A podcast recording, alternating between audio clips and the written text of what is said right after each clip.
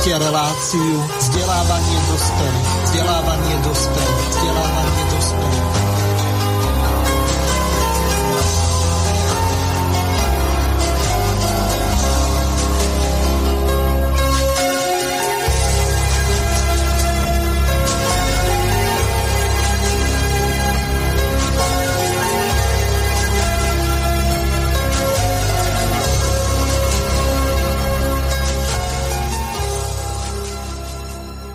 Vážené a milé poslucháčky a poslucháči, tak ako bolo v programe avizované v dnešnej relácii zameranej eh, na vzdelávanie pre dospelých eh, sa budeme venovať opäť tretiemu pokračovaniu dejín sociálnej demokracie. Eh, pri tejto príležitosti, hoci vo veľmi takom zvláštnom zdravotnom stave, ak to môžem nazvať, tak vítam nášho hostia, pána doktora Jozefa Skálu, ktorému som nesmierne vďačný za to, že aj keď je chorý, tak aj tak aspoň v úvodnej časti bude hostom, tak ako bolo avizované v programe. Zdravím vás, Jozef.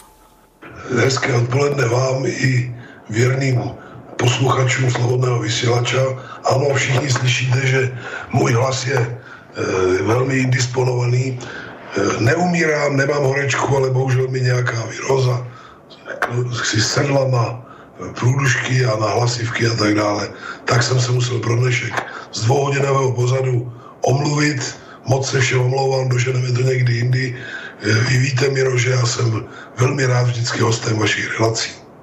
Ďakujem ma veľmi pekne a ja si to naozaj veľmi vážim a pri tejto príležitosti tak som oslovil kamaráta, priateľa, spolupracovníka ešte z DAVu 2, Juraja Janošovského, ktorý... Juraj, koľko je už od vtedy 5,5 roka, 5 aj 3 štvrte roka, ako ste boli prvýkrát v Slobodnom vysielači? Oj, nemám nejaké anály, ale určite už e, niečo vody dolu váhom pretieklo. Mhm. Ale predsa len do, súd z donútených pandemickej izolácii sa teším z každej komunikácie na slobodnom vysielači zvlášť a ak sa nám podarí prispieť k osvieženiu jeho poslucháčov, tak to bude zase dokonalé odpoludnie. Výborne, takže prejdeme rovno k meritu veci, ale takou okľukou. Viacerí poslucháči, asi traja, tak ma oslovili a dokonca mi posielajú aj také čo mám vlastne e, vystrihnúť a na čo sa mám e, konkrétne pána doktora Skálu spýtať, e, tak ja to z dvoch relácií prehrám v hromade, no ako postupne po sebe, tak si to vypočujeme, lebo tá záverečná nejaká otázka, ktorá bude k tomu smerovať na vás, tak bude veľmi zaujímavá.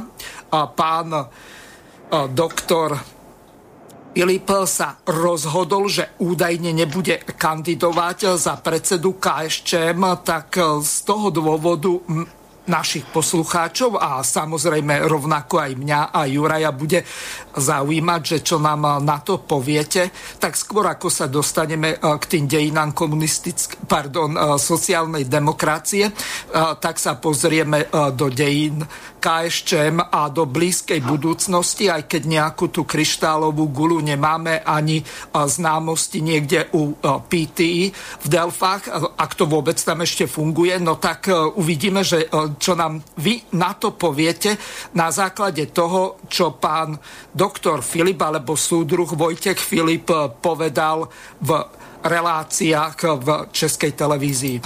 Vojtěch Filip, jeho český rodák, 64 let, ženatý, dvě děti, čtyři vnoučata. Sedí všechno, pane předsedo? Sedí, sedí. Včetně počtu vnoučat a dětí. Po, počtu vnoučat i dětí sedí jako... Ale vám bude 65 13. ledna, no. jestli jsem si to zjistil správně. No. Tak to už jste věkově v penzi, ne? Nebo? No ještě jsem si tam nedošel. Jako, to je pravda, že e, mě jeden nejmenovaný časopis naštvul z toho, že pobírám důchody i, i mzdu. Není to pravda, ještě jsem na Českou zprávu sociálního zabezpečení v Českých Budějcích nedošel, tak jsem si ještě o důchod nepožádal. Ale jinak e, už na to věk mám a v, v, v lednu to určitě stihnu nějak. No. Ale přestože jste si ještě nepožádal o důchod, tak se vám to tam někde střádá, že jo? To doufám, že mi to nezatají. no já se tam na důchod na penzi taky proto, že mě zajímá, jestli už máte vyhlédnutou tu oboru, kterou byste chtěl potom někde řídit a spravovat, jak jste říkal tady v našem vysílání loni. Že je to váš sen na důchod, tak jak je to daleko? No, není, protože jsem si na to taky neudělal čas, ještě abych si vyhlédnul někoho, kdo by, kdo by požádal moje služby a opravdu uh, bych se rád věnoval uh, přírodě a uh, udělal si trochu klidu. Bez politických výpadů? Vaší velkou vášní bývalá myslivost, pořád to také? No tak já se říkám, že jsem ostuda české myslivosti, protože jsem v letošním roce byl v lese celkem třikrát. A to hned v lednu, na jedné nahánce, kde se nám nepodařilo žádné divoké prase zastřelit, protože nás bylo málo, všechny nám utekli. A jako, pak jsem byl v létě o prázdninách, jsem se byl do lesa, ale mm, jako neměl jsem šanci. A pak jsem byl na bažantech, jako, takže to bylo to je všechno, když jsem teda vystřelil něco.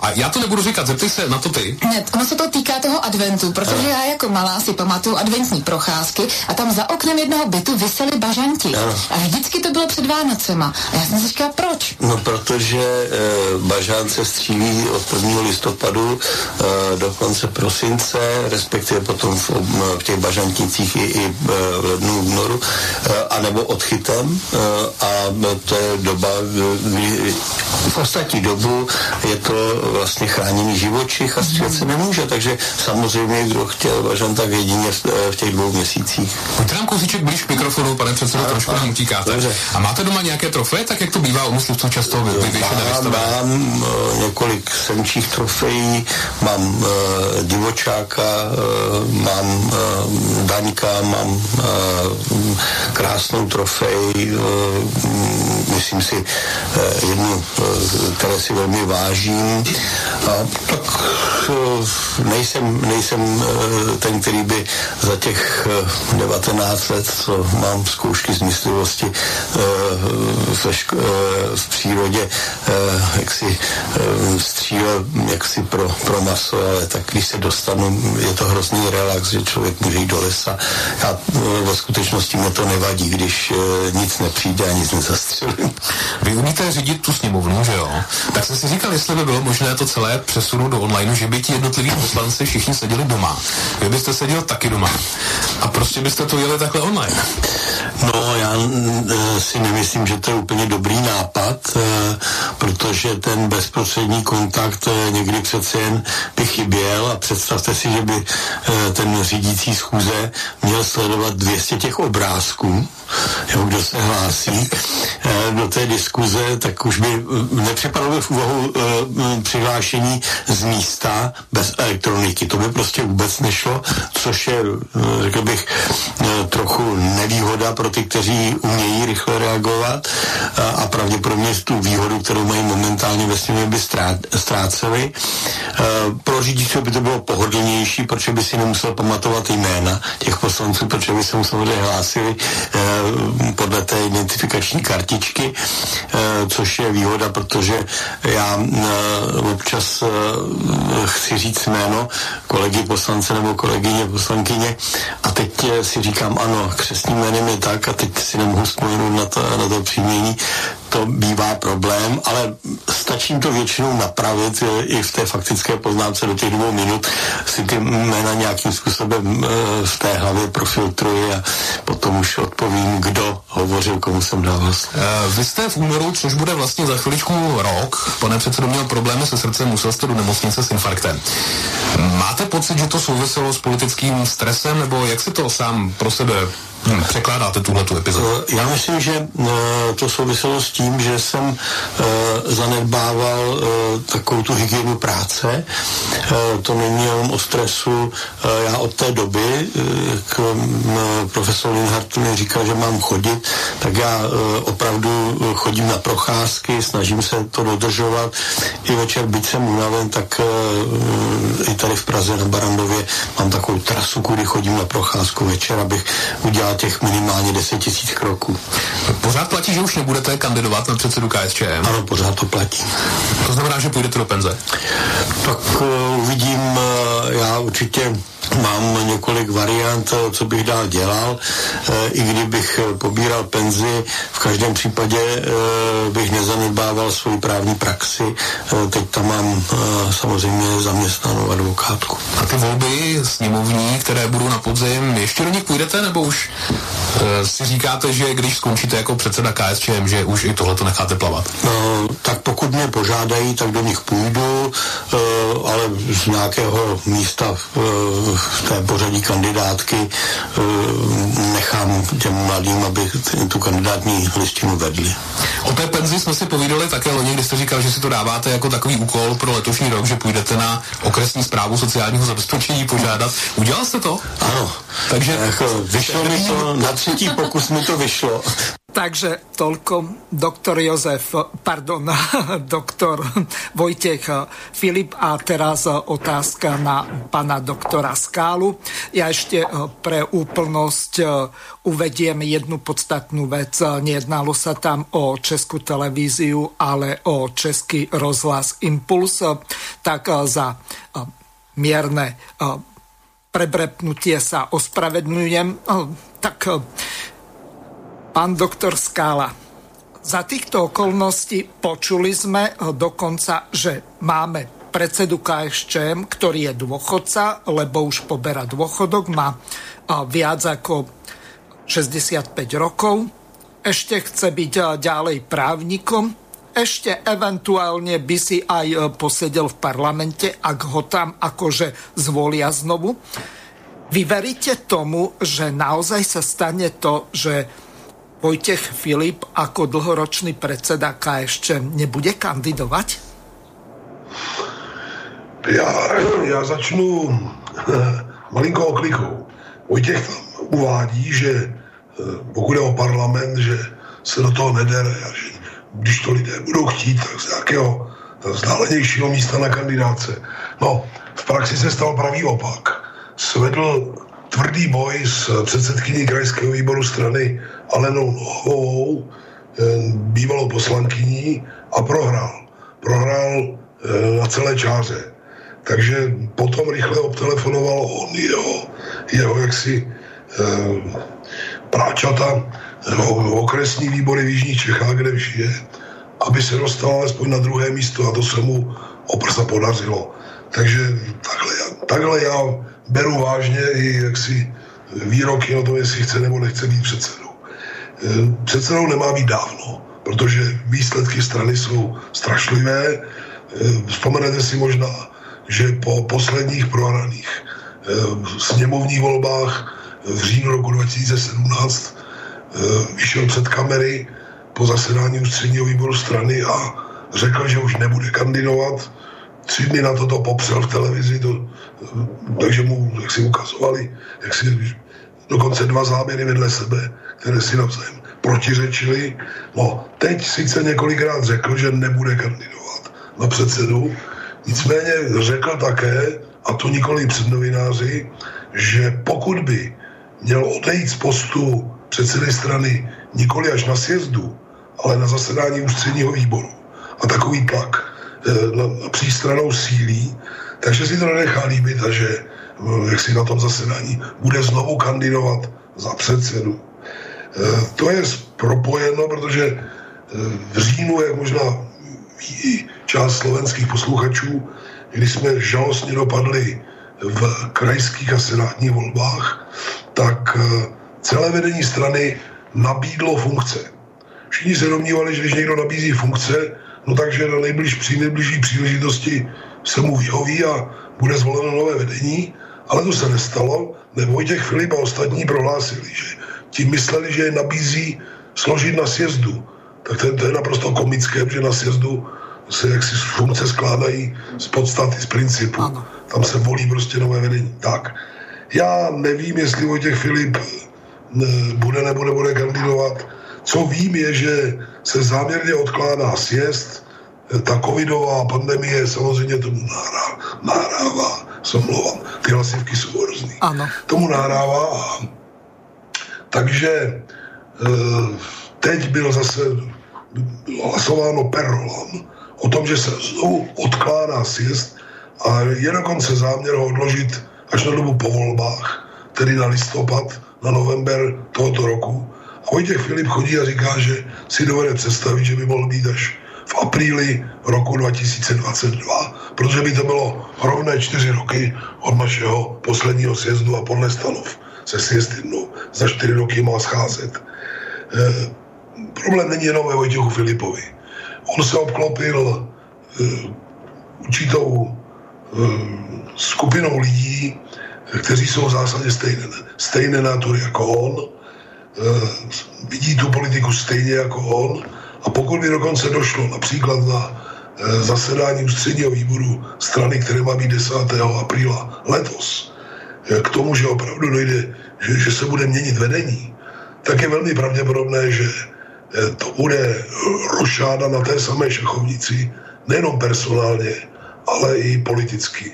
A to zdaleka nejen já považuji za mimořádně vážné ohrožení perspektiv naší strany, Eh, počínaje tím, zda se nám podaří zachovat si parlamentní status ve volbách, které budou v októbri, v říjnu tohoto roku. Čili takhle bohužel ty věci jsou, eh, jsou jaksi profilovány a eh, nekouká z toho žádné světlo na konci tunelu. Ešte dám možnosť eh, spýtať sa Jurajovi na jednu otázku a potom, pán doktor Skala, už vás nebudeme trápiť, lebo ten váš hlas eh, je naozaj eh, dosť zachrypnutý a prajeme vám skoré uzdravenie, tak aby ste mohli byť podľa možnosti čo najskôr hosťom Slobodného vysielača. Takže Juraj, vaša otázka skôr ako sa rozlúčime s pánom doktorom Skálom. Moja otázka Jozefovi? Áno. No, pro, problém je aj v odsúvaní zjazdu a vôbec v tej pandemickej atmosfére, že veľmi ťažko sa dnes riešia strategické otázky. A súhlasím s tým, že v podstate je to situácia pre e, konzervatívne riešenia. To znamená, že e, ľudia nemajú ani E, minimum možností uskutočniť nejaké pozitívne zmeny. Takže chcem sa spýtať aj na tú procedúru, že ako je komunistická strana Čieha Moravy schopná zvládnuť e, túto situáciu. Neviem si predstaviť e, volebné konferencie vôbec rokovanie z jazdu. Nehovoria to o, o nejakej tej e, vecnej diskusii o riešeniach. Juro má pravdu v tom, že i třeba nominační konference probíhají e, buď e, po Skypeu, ale hlavně e, ve velmi úzkém okruhu lidí. Takže třeba za celý kraj ústecký, kde jsme měli e, do do oktobra 8 let dokonce hejtmana Oldřicha Bubeníčka. Eh, ta konference eh, se odehrála za účasti devíti lidí. To jsou v podstatě členové krajského výboru. Eh, I zasedání výkonného výboru UV probíhá z velké části po Skypeu. A pochopitelně, že když není možná normální komunikace, normální politická práce, tak to nahrává těm, kdo mají v rukou momentálně tu moc v jednotlivých regionech i v centru, kdo jak si ovládají ty komunikační prostředky a vnitrostranická demokracie vysychá na naprostou mumii. Pokud je o to, jak by to mohlo být řešeno, pokud vůbec k té změně dojde, tak my máme objednáno už od předloňského roku konání sjezdu na brněnském výstavišti. A tam je možné vytvořit podmínky plně vyhovující eh, těm hygienickým čem, epidemickým nebo antiepidemickým normám, to znamená rozsadit lidi v dostatečné vzdálenosti, ba eh, rozdělit je do jakýchsi miniskupin nějakými paravány a tak dále. Nicméně eh, Vojtěch Filip a jeho blízcí ve vedení strany hledají nové a nové záminky, aby se to nestalo. I prostě v, té funkci, v těch funkcích chtějí vydržet až do konce. E, někdo je podezírá z toho, že jsou si vědomi, že když to dopadne špatně, takhle naše strana není chudá strana, my máme zadu nemovitostí, někdo to odhadl na sumu v řádu 1,3, 1,4 miliardy korun. No a to je samozřejmě jaksi portfolio, které kdyby se nám stalo to, co se stalo komunistům na Slovensku, že bychom vypadli z parlamentu a celá ta stranická struktura by se, nechci říct rozutekla, ale eh, významně zredukovala a snížila svoji nějakou akceschopnost, tak si můžu představit, že je to skvělá příležitost tak ještě dlouhé roky šafářovat s těmi nemo, nemovitostmi a všelijak eh, jak si je zpeněžovat a tak dále a tak dále. Nechci tvrdit, že to tak je. Nicméně řada lidí se domnívá, že toto je jeden ze skrytých motivů. Mm. E, rozhodnutí, které všechny šokuje. Prohrát 12 tedy volby. E, prostě dostat se z 41 poslanců na 15 a dnes možná na žádného. Z 200 krajských zastupitelů na 13. Z 6 europoslanců na jednu jedinou. A tvářit se pořád, že se nic neděje a že kdo to kritizuje, tak je rozvratník, tak to vyžaduje teflonovou jaksi duši a, a zřejmě zatím jsou nějaké cíle, o nich já mohu jenom spekulovat. Ešte posledná otázka, úplne posledná odo mňa. Ja som v tej úvodnej časti prehral tú veľkopánsku záľubu, ktorá bohužiaľ postihla aj môjho spolužiaka a terajšieho predsedu komunistickej strany e, Slovenska, doktora Jozefa Hrdličku. To je e, tá myslivosť alebo to polovníctvo. Takto, ja mám polovnícky lístok od 17 rokov, ako som chodil na strednú lesnickú školu a v podstate napriek tomu, že som veľmi dobre strieľal, ja som nezastrelil žiadne zviera za ten celý čas.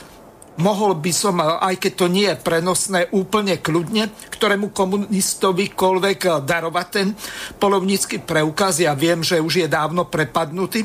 Ja som si nevybavoval ani zbrojný pas, nie preto, že by ma to čo ja viem, nejakým spôsobom obmedzovalo alebo niečo také, alebo že by som mal problém, že by sa k tým zbraniam niekto dostal, ale ja som to nepovažoval vôbec za nutnosť a keď sme ako študenti chodili na tie polovačky ako honci, čiže naháňali sme tým zahraničným hostom v bažantniciach alebo kdekoľvek inde zver, tak v podstate mne pozrieť sa do tých srnčích oči zabitého srnčeka pripadalo niečo strašné.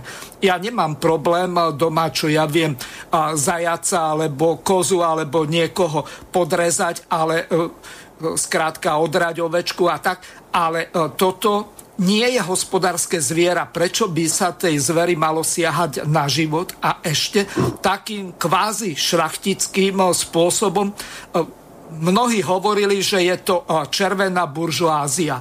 Čiže z tohoto hľadiska mi to prípada nejaké také divné, keď ľudia, ktorí majú polovnícke lístky, tak nestrieľajú a tak ako bolo v tej ukážke uvedené, podľa toho to vyzerá na rok 2000, lebo tá prvá časť ukážky bola z roku spred Vianoc 2019 a tá druhá spred Vianoc 2020. Čiže z tohoto vyplýva jedna taká dosť ošemetná záležitosť.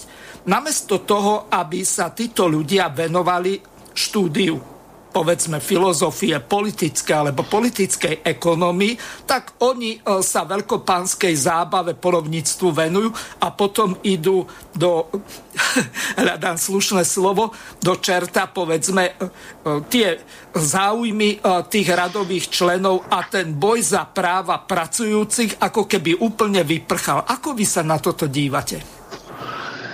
Miro, já jsem synem člověka, který byl polovníkem taky, ale to bylo v době, kdy eh, myslivecká združení byla vedena na mimořádně demokratickém základě.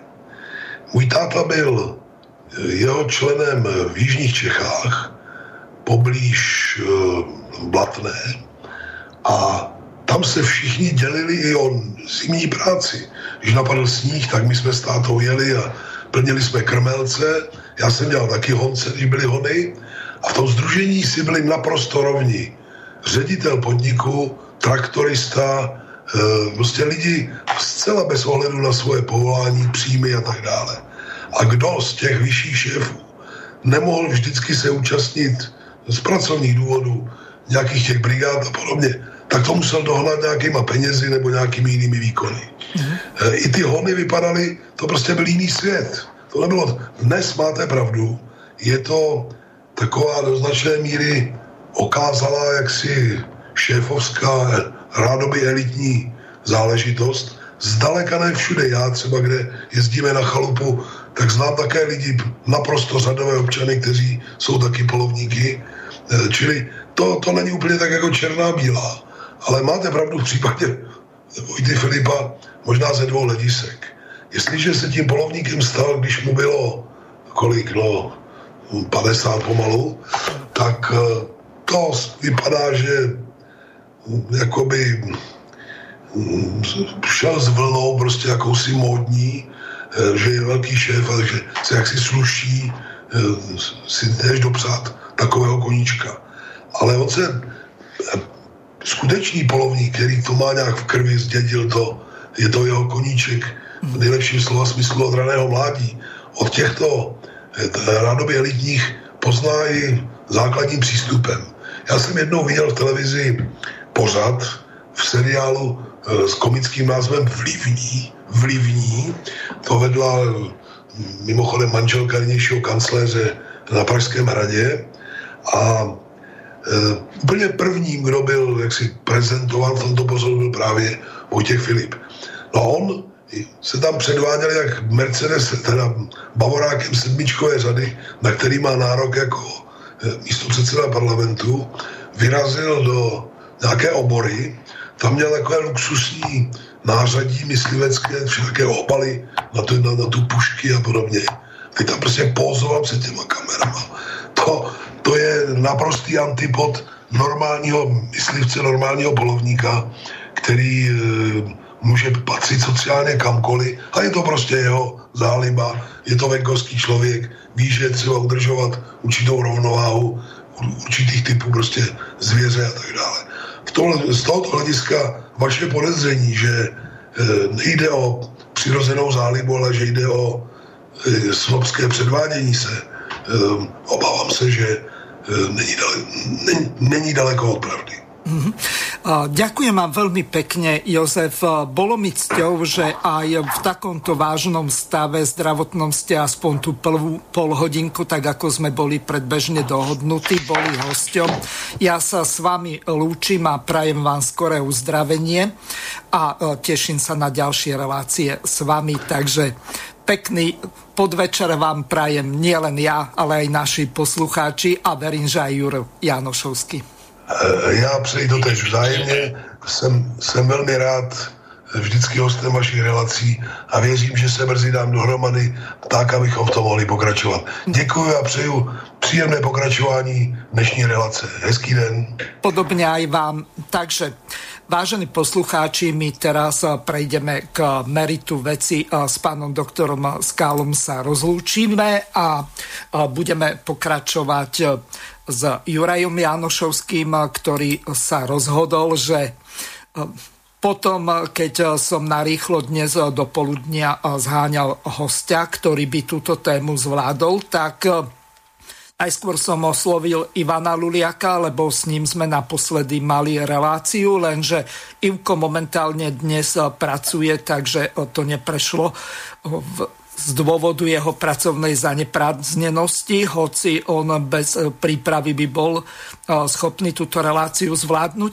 No Juraj, ako vy sa e, cítite v prípade takejto pomerne náročnej témy, najmä vzhľadom k tomu, že čo sa deje v dnešnej sociálnej demokracii, že v podstate rozdelili sa na Ficových, neobolševikov a Peleho neomenševikov. Jedni sú orientovaní na Rusko, druhí sú orientovaní na západ, na Ameriku, veď nakoniec vieme, že za Pellegriniho vlády tak sa nakupovali tie ultra predrážené F-16 tým Zvali to len na e, samotného e, Danka, jeho e, ministra obrany sa až tak veľmi nedá, pretože ak by si Smer bol býval dupol, tak jednoducho tie F-16 za 1,6 miliardy sa nakupovať nebudú.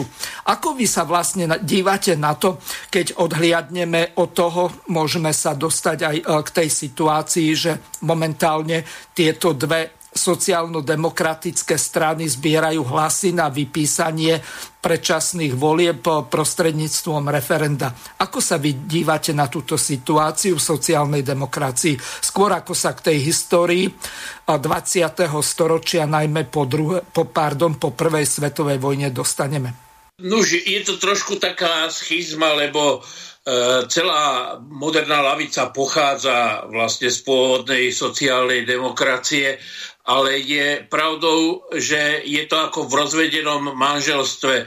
Teda sme deťmi rozvedených rodičov a podľa toho, komu sme boli prisúdení alebo kde sme si našli svoje miesto v živote, tak e, na tú druhú stranu pozeráme e, tak trochu s nevôľou, ale rodičmi tak či tak zostávajú obidve e, strany aj po rozvode. Mám na mysli to, že e, keď sa od e, zhruba pred 100 rokmi oddelili od e, sociálnych demokratov komunisti, tak to bola v podstate reakcia na dvojnásobné zlyhanie sociálno-demokratických predákov a sociálnej demokracie.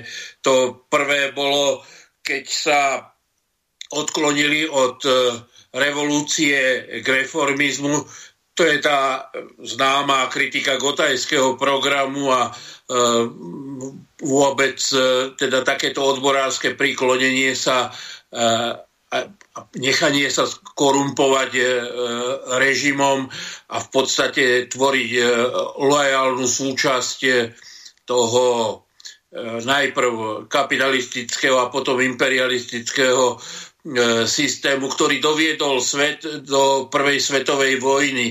A je treba povedať, že v tej prvej svetovej vojne krvácali, zomierali a boli mrzačení predovšetkým tých, ktorí tvorili prirodzenú politickú, spoločenskú základňu sociálnej demokracie. Takže prvá svetová vojna a ten e, imperialistický e, výbuch e, vášni je v podstate zapísaný v rodnom liste aj komunistov, ktorí nemohli po prvej svetovej vojne naďalej kolaborovať s tým existujúcim režimom. A od tej prvej kolaborácie sa sociálna demokracia posunula cez onú Blairovskú cestu až e, do dnešných dôb. Ono sú také e, dosť e, ironické poviedky alebo porekadla o tom, ako vyzerá dnes sociálna demokracia. Jeden anglický teoretik hovorí, že je to tečerizmus bez kabelky. To znamená, že v podstate pristúpili na tie neoliberálne koncepty a v takých tých šialených pretekoch ku dnu, ke, e, kedy sú štáty, republiky v podstate e, likvidované voľným medzinárodným kapitálom, e, sa sociálna demokracia tvári, že niečo robí, ale je to len šúchanie nábytku v horiacom dome, proste nehasí, iba vytvára ilúziu, že má k dispozícii lepšie riešenia. No a to, čo sa deje u nás na Slovensku, je takým obrazom bezradnosti. Musím popravde povedať, že celej lavice, ale u sociálno-demokratickej je to zvlášť e, výrazné. Sociálna demokracia sa v podstate v tom západnom svete, do ktorého sa my tak intenzívne hlásime, e, stala iba akýmsi renegátom vezúcim sa na nejakom ľudovom populizme. Čiže pokiaľ nie je sociálna demokratická strana vedená ľudovým populistom, tak v podstate nemá žiaden politický program. V tom súťažení medzi Pelegrínim a Ficom je zretelne vidieť, že Fico bol vývojom donútený k určitej radikalizácii. Koniec koncov je to vidno aj na tom akcente na e, mladých politikov, na určitú radikalizáciu, kdežto Pellegrini zas e, zobral so sebou takú tú e, smotánku alebo tú elitu e, tej e, režimnej sociálnej demokracie a podľa môjho názoru Tiško v kútiku srdca dúfa, že po e, predčasných voľbách alebo po ďalších voľbách by mohol byť pribratý ako nejaká kamufláž do vládnej koalície, na čo tá partia okolo neho je vyloženie orientovaná, motivovaná a postavená. Takže v, nie je tam uh, veľký rozdiel z, z hľadiska E, orientácie politickej, alebo teda politického programu tých dvoch e, subjektov. E, rozdielna motivácia vedie však k určitej diferenciácii. Na jednej strane teda viac režimný Pellegrini, na druhej strane viac systémovo kritický Fico a jeho kompánia. Mhm. Ja sa vás spýtam ešte na takú ošemetnú hypotetickú otázku. Hovorí sa o tom, že do Pelego, Pelého frakcie alebo Pelegriniho, aby ma zase naši poslucháči neobviňovali, že skracujem jeho priezvisko alebo ho dokonca dehonestujem na úroveň nejakého brazilského vynikajúceho futbalistu, tak sa vás spýtam na to ak by v dnešnej dobe žil, ale toto je čisto hypotetická otázka, Pavol Paška, ktorý patril do toho biznis krídla, tak by ostal u Fica, alebo by bol tým 12. muškatierom u Peleho. Uh, viete čo, pánu Paškovi mám e, príliš málo informácií, kam sa on politicky pohol. Je treba povedať, že uh, pán Paška bol aj prednovembrový nomenklatúrny káder, ktorý pôsobil uh, v Slovenskej národnej rade v relatívne vysokej úradníckej pozícii a po, podľa môjho názoru inklinoval viac k tej E, Ficovej trajektórii.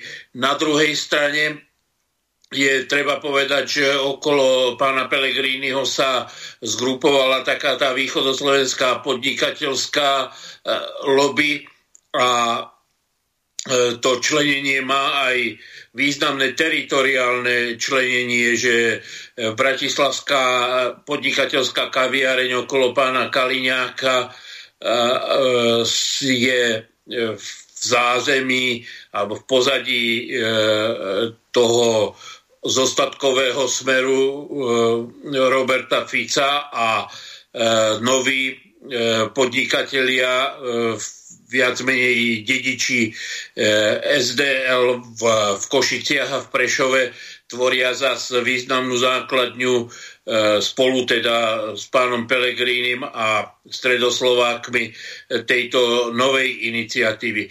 Takže e, kam by sa v tejto dileme pričlenil e, Paška, asi by zostal len súkromným podnikateľom na, vo svojom impériu, ktoré podľa môjho názoru by mohla len poškodiť jeho angažovanosť na jednej alebo na druhej strane. Čiže niečo podobné ako Robert Kaliňák. E, Juraj, e, teraz e, prejdeme k meritu veci, lebo času nám už ubehlo asi 40 minút od začiatku relácie, tak si pripomenieme niektoré tie základné veci. Vy ste veľmi správne pripomenuli, že Prvý taký zlomový bod bol spojenie Lasalovského robotnického spolku so sociálnou demokraciou. Oni mali taký nacionalistický nádych, podobne ako teraz to Ficové krídlo, ktoré okrem toho sociálneho hovorí aj o národnom alebo Ridzo Slovenskom, samozrejme s dôrazom na nejaký ten boj s tým tzv. lumpen proletariátom, najmä rómskeho etnika, ale teraz, čo je dôležité, je to, že v podstate aby som sa dostal k tej pointe, ku ktorej má táto relácia smerovať. My potrebujeme nájsť také viaceré zlomové body, kde v podstate došlo od toho odklonu od toho klasického ortodoxného marxizmu, ktorého predstaviteľmi bol samozrejme Marx ako zakladateľ a potom Friedrich Engels a ďalší, ktorí ostali tými ortodoxnými marxistami, čiže pôvodnými alebo originálnymi, alebo akokoľvek to nazveme. Čiže tí, ktorí hájili záujmy toho proletariatu ako nejakej revolučnej masy, ktorá mala e, sa postaviť e, proti tomu kapitálu, oslobodiť sa. E, častokrát sa hovorilo o tom, že proletariat nemá čo stratiť, len svoje okovy, proletariat nemá svoju vlast, alebo kdekoľvek robí, tak vždy robí na cudzích pánov, takže o nejakom takom autentickom vlastníctve dosť ťažko sa dalo hovoriť, keď tí chudobní robotníci častokrát žili v nejakých prenajatých činžových bytoch tej najnižšej kategórie, aby vôbec prežili, alebo v nejakých, ak to nazveme moderne, v afrických slamových oblastiach, niekde na okraji miestých chudinských štvrtiach. Takže čo sa vlastne zmenilo od toho 19. storočia do konca prvej svetovej vojny, lebo v tej predchádzajúcej časti sme hovorili o tom, že sociálna demokracia tak e, podobne ako Smer, tak e, začala sa kvázi správať e, vlastenecky. Vznikal tam tzv. sociálny šovinizmus, to znamená, podporoval sa štát vo vojne na základe toho, akej národnosti bola tá väčšina v tom národe, to znamená nemecký šovinizmus e, proti francúzskému šovinizmu alebo britský šovinizmus proti nemeckému a tak ďalej, vrátanie e, šovinizmu e, českej sociálnej demokracie, ktorá podporovala v podstate počas prvej svetovej vojny, tak tú CK monarchiu. Takže Juraj, ako vy ste videli ten odklon tej sociálnej demokracie od toho klasického marxizmu tak, aby sme vytýčili nejaké tie zlomové body. Ešte pripomeniem, že e, aj čiastočne e, s pánom doktorom Skálom a potom aj e, s pánom magistrom Ivanom Luliakom sme si pripomenuli tzv. Erfurtský program a Engelsovú kritiku z konca 90. rokov 19. storočia. Čiže e, k tomu sa až tak nebudeme vrácať, ale nule prejdeme k tým ďalším zlomovým bodom. Takže nech sa páči. No, nechcem pôsobiť ako obhajca sociálnej demokracie, ale treba e, si pripomenúť tú atmosféru pred prvou svetovou vojnou. E, e, sa to e, v sociológii nazýva, alebo teda v histórii všeobecne Bel Epoch, prekrásna doba. Je treba si uvedomiť, že viktoriánska Anglia, ťažiaca z kolónií, e, prechypovala bohatstvom a že odrobinky z tohto bohatstva sa dostávali aj e, tej robotníckej vrstve. To isté sa dialo v Nemecku, obrovský nástup e, industrializácie, koniec koncov tie Bismarckové reformy zdravotného a sociálneho zabezpečenia predsa len e, významne zlepšili postavenie bývalých e, poddaných a stali sa z nich ľudia, ktorí mali aspoň akú takú záruku zdravotnej a sociálnej existencie.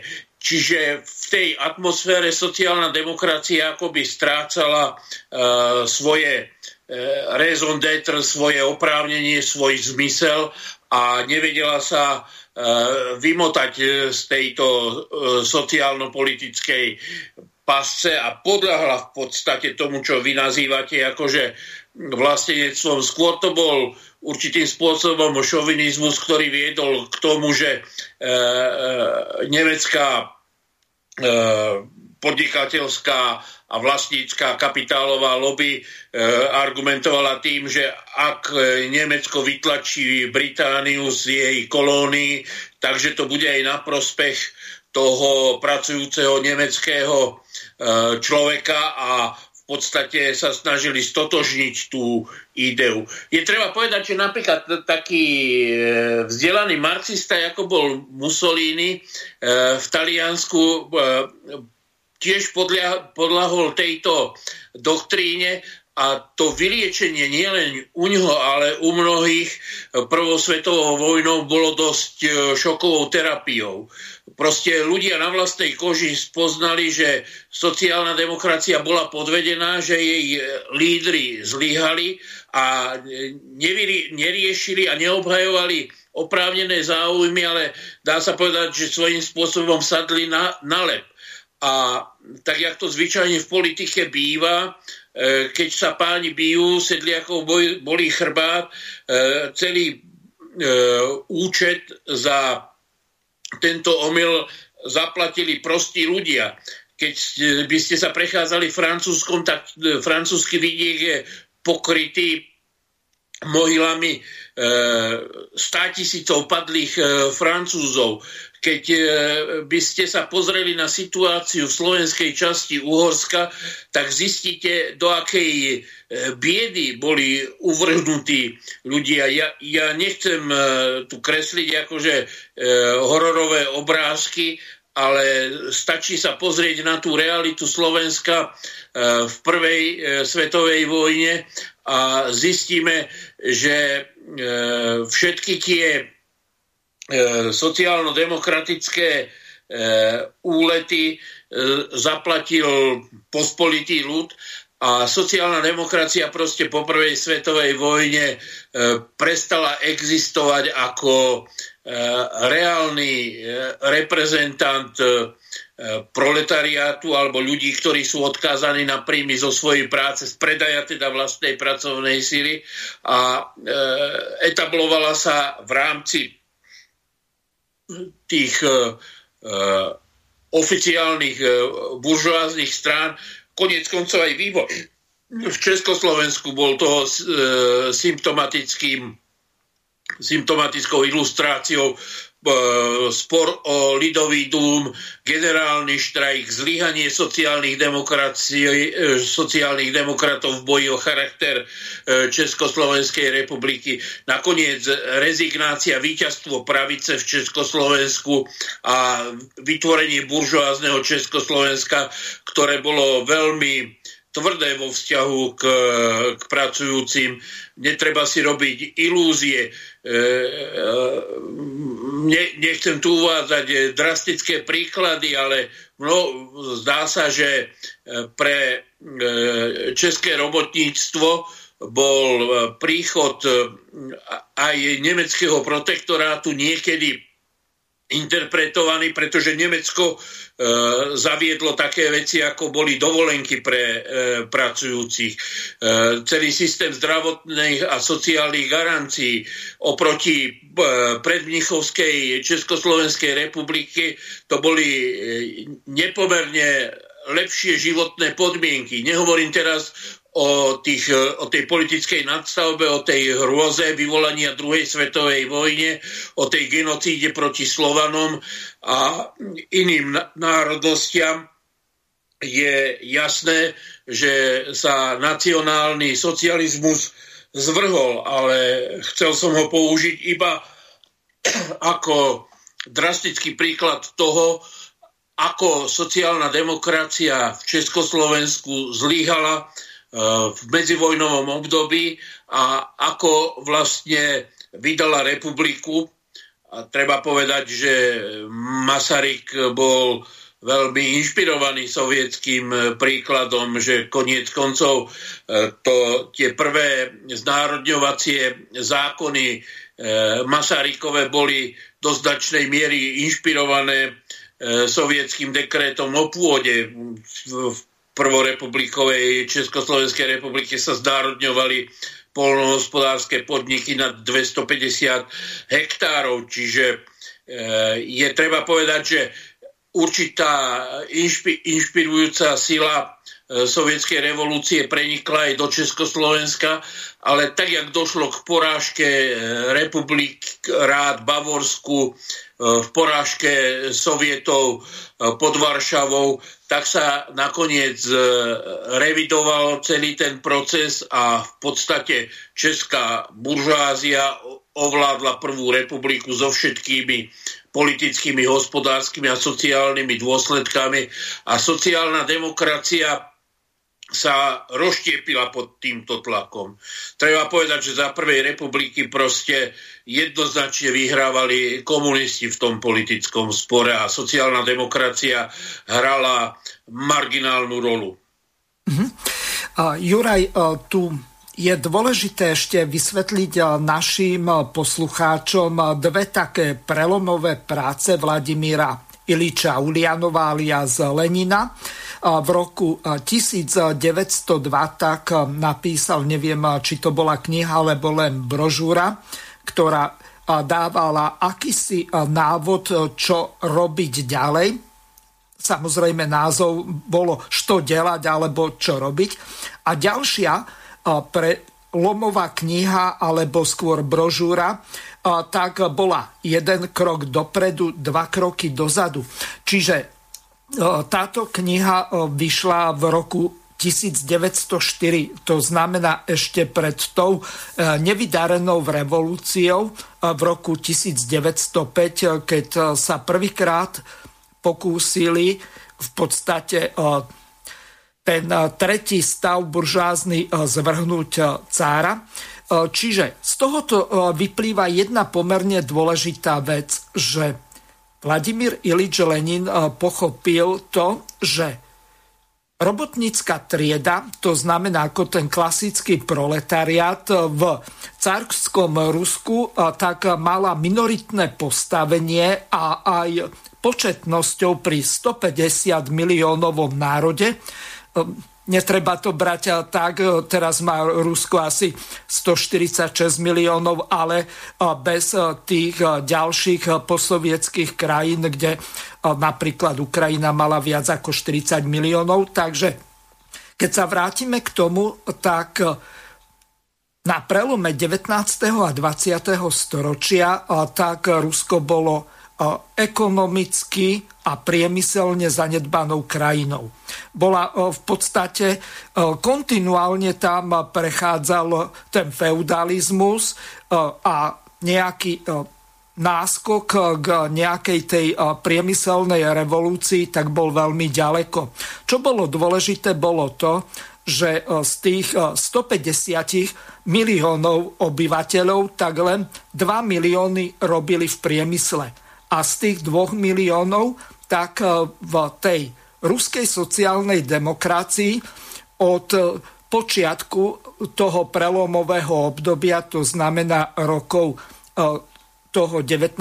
a 20. storočia, povedzme od roku 1900 do nejakého toho roku 2005, tak tých eh, sociálnych demokratov bolo veľmi málo. Odhaduje sa niekde medzi desiatimi až 100 tisícami, hoci eh, ten nárast bol nejaký kontinuálny a približne tých 100 tisíc sociálnych demokratov z radou prevažne robotníkov alebo v drvej väčšine robotníkov, tak eh, bol okolo toho roku 1905. Čiže tu je dôležité pochopiť to, že čo vlastne Vladimír Ilič Lenin myslel tým jeho prelomovým dielom, čo robiť, pretože on prišiel s takou víziou, že robotnícka trieda nie je schopná sa emancipovať, to znamená oslobodiť sama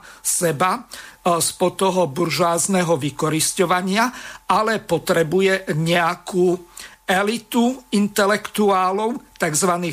revolucionárov z povolania, ktorí tých robotníkov povedú ako vedúca sila. Čiže tam nastal taký zásadný zlom, že tá identita robotníkov išla do úzadia, čiže prichádzala do popredia inteligencia, ktorá prevažne bola prenasledovaná a žila niekde v exile, veď nakoniec aj Vladimír Ilič Lenin tak čas života prežil v Švajčiarsku, čas v Nemecku a tak ďalej. Čiže z tohoto hľadiska je dobre vysvetliť našim poslucháčom ten vývoj od tej od toho prelomu toho 19. a 20. storočia, od toho diela, čo robiť z roku 1902, až k tomu vyvrcholeniu, ktoré bolo v tej veľkej oktobrovej alebo novembrovej e, socialistickej revolúcii. Takže nech sa páči, máte slovo. Nuž, e, treba povedať, že to, čo znamenal Marx pre lavicovú teóriu, tak e, znamenal Lenin pre lavicovú prax. Na druhej strane, kým Marx bol súčasťou Eh, nejakého toho západného kultúrneho sveta s jeho tradíciami a realitou, aj keď eh, jeho rodičia, starí rodičia pochádzali z Haliče a teda takisto e, zo Zalitavska, keď to tak e, tradične nazvem, teda viac menej z východu.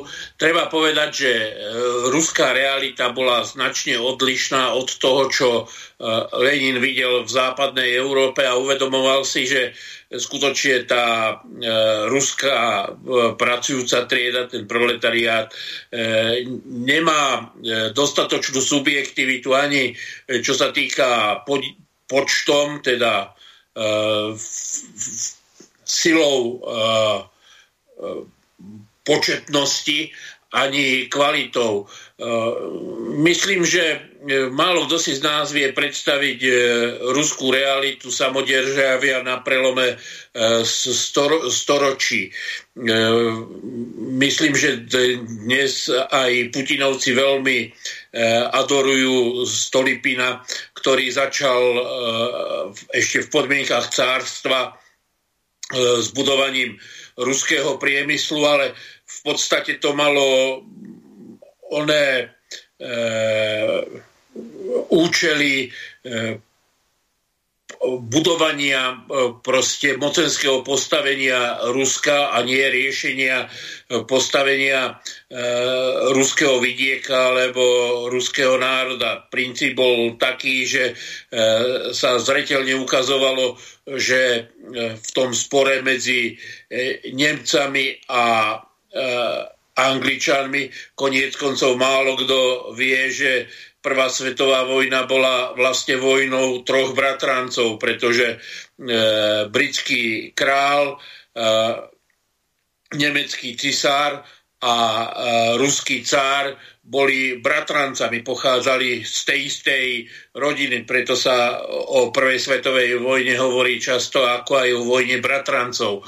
Čiže v tom e, spore svojich bratrancov ruský cár zaostával preto, že ne, nereprezentoval žiadnu relevantnú e, vojensko a teda vojensko-hospodárskú silu a to z, bol tlak na industrializáciu.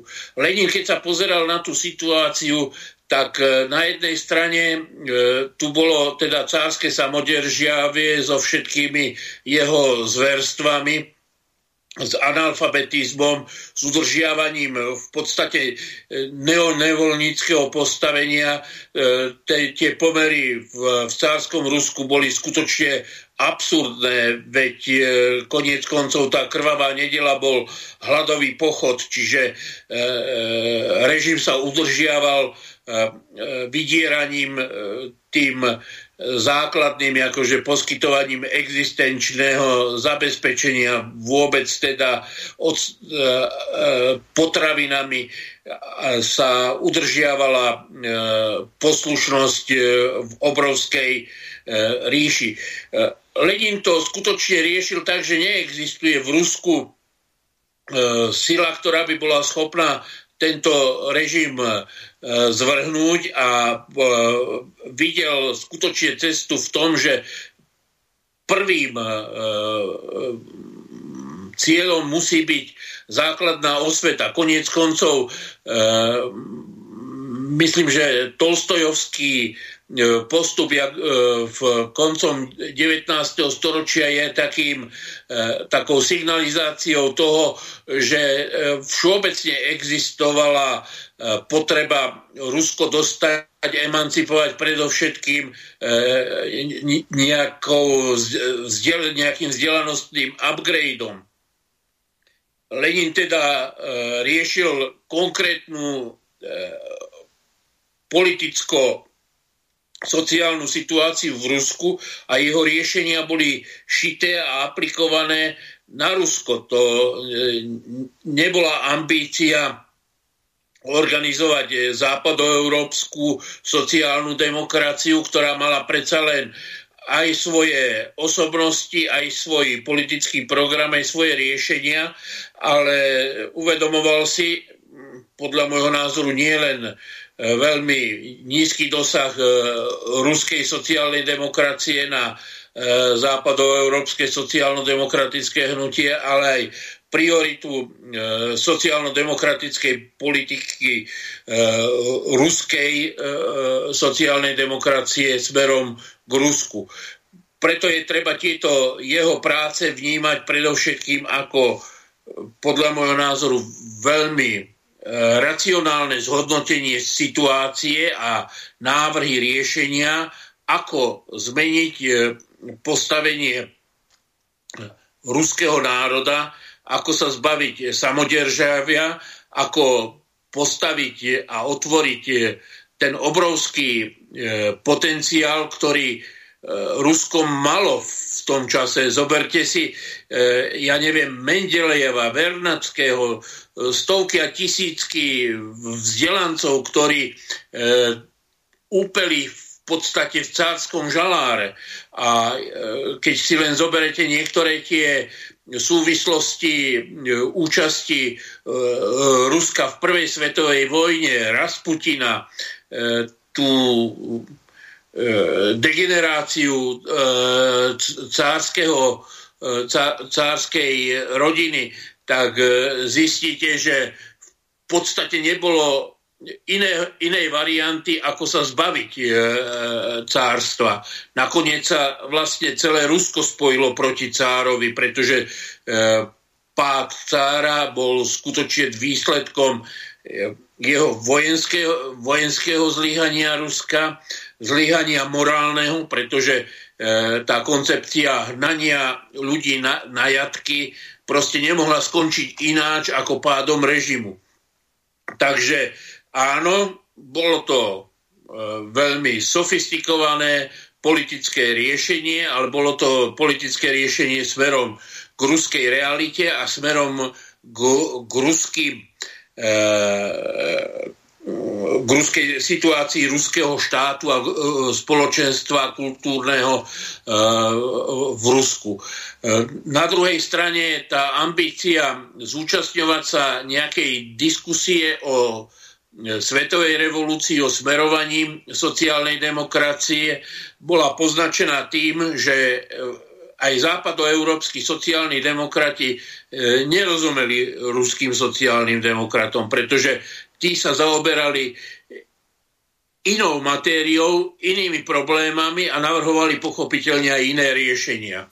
Juraj, tu sa vás spýtam na jednu dôležitú vec, ale pripomeniem našim poslucháčom, že od pol 5. respektíve od 16. hodiny 30. minúty, tak je zapojené telefónne číslo plus 421 910 473 440, tak eh, pokiaľ máte nejaké otázky eh, súvisiace s dnešnou témou, eh, s dianím, čo sa týka sociálnej demokracie, či už u nás na Slovensku, alebo k tomu historickému kontextu, tak môžete úplne kľudne zavolať.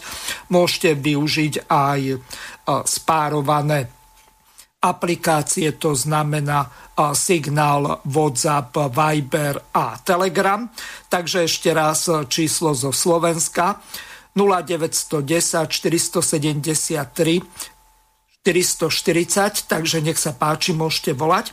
A teraz e, prejdem k tomu, na čo som sa vás pôvodne chcel spýtať, je to, že podľa nejakej tej premisy alebo nechcem to nazvať dogmou, ale skôr taká jedna marxistická poučka hovorila o tom, že revolúcia najmä tá socialistická, môže vzniknúť alebo byť úspešná len najviac priemyselne rozvinutej krajine. To znamená, že keď e, ten kapitalizmus, e, e, ten rozvoj tých výrobných síl a vzťahov samozrejme z toho vyplývajúcich dosiahne určité, určitú úroveň a určitú určité napätie medzi tými výrobnými silami a výrobnými vzťahmi, alebo inými slovami povedané, medzi tou námeznou prácou a vlastníkmi kapitálu, tak to môže vzniknúť len v tej najviac priemyselne vyvinutej krajine. Čiže kde ten kapitalizmus dosiahne tú primeranú úroveň.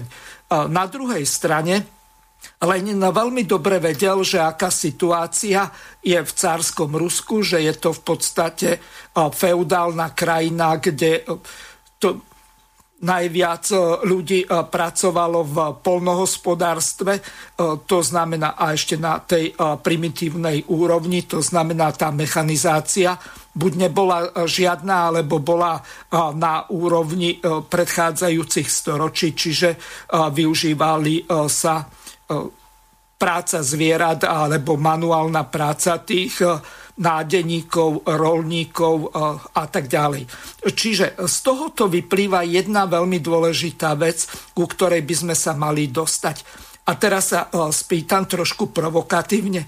Ak sa chcel Lenin dožiť tej revolúcie, tak na základe toho, čo som povedal, tých dvoch kníh jeden krok dopredu, dva kroky späť, alebo čo robiť, tak či to on nezmenil tú taktiku takým spôsobom, aby on za svojho života sa tej revolúcie dožil.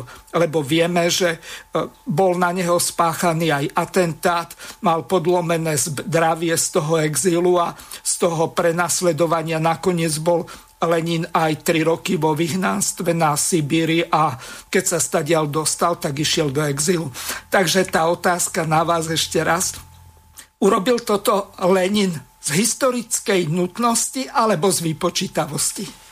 Nož vypočítavosťou by to bolo, keby Lenin zorganizoval prvú svetovú vojnu, aby sa zdiskreditoval e, buržoázny imperialistický režim prakticky po, po celej kultúrnej e, civilizácii. E, Lenin e, využil racionálne, znova nechcem používať slovo, že geniálne, hoci si to myslím, situáciu, ktorá vznikla zlyhaním e, buržoázno-imperiálnych e, e, systémov.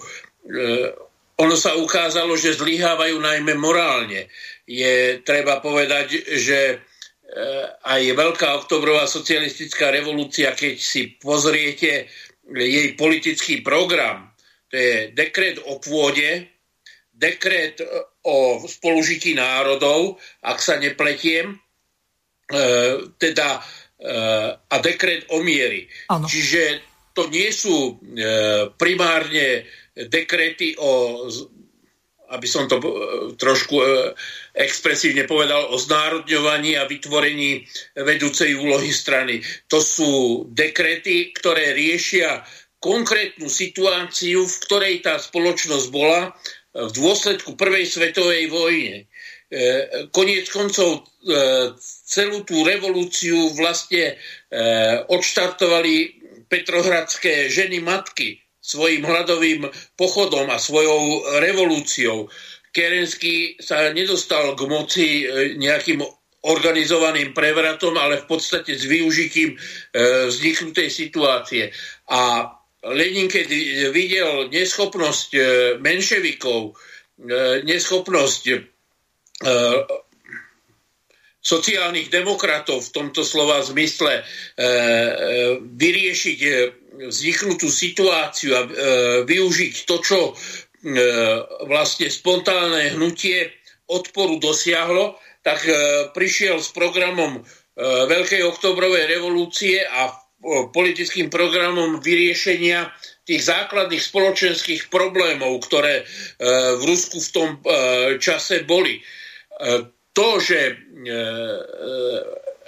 Lenin primárne riešil konkrétne politické otázky, tak ja budem napríklad argumentovať nielen brest-litovským mierom, ale aj novou ekonomickou politikou. E, proste ten princíp dva kroky vzad a jeden krok napred je podľa môjho názoru ukážkou racionálneho politického riešenia e, krízových situácií, kedy rozhľadený politik sa nebojí vrátiť sa o dva kroky späť, aby mohol urobiť ten ďalší krok správnym smerom.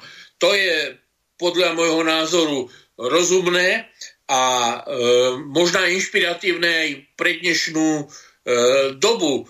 E, civilizácia e, svojím spôsobom reštauráciou e, kapitalizmu v tej e, podobe spravila dva kroky späť.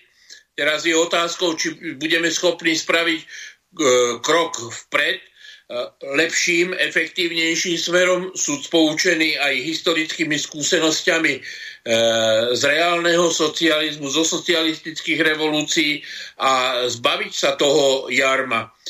Ja sa pokúsim ilustrovať aj tou určitou depresiou, ktorú Marx zažíval po prvej internacionále s tým, že nevyvolali jeho geniálne myšlienky, riešenia, námety, žiadnu revolúciu, ktorá by zmenila svet, hoci teória k tomu bola zrozumiteľná a vlastne do, dodnes živá.